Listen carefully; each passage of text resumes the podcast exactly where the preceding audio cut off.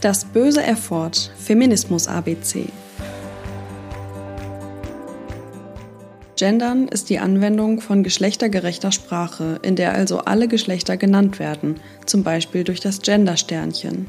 Aus Hörern werden so HörerInnen. Im Deutschen wird meist das generische Maskulinum, also die rein männliche Form von Wörtern verwendet. Problematisch ist, dass das generische Maskulinum Sexismus durch Sprache verstärken kann – so denken wir zum Beispiel bei den Begriffen Pilot, Arzt oder Anwalt automatisch an einen Mann. Im Sinne der Geschlechtergleichberechtigung fordern also viele Feministinnen, das generische Maskulinum abzuschaffen und gendergerechte Sprache zu verwenden, um niemanden durch Sprache auszuschließen.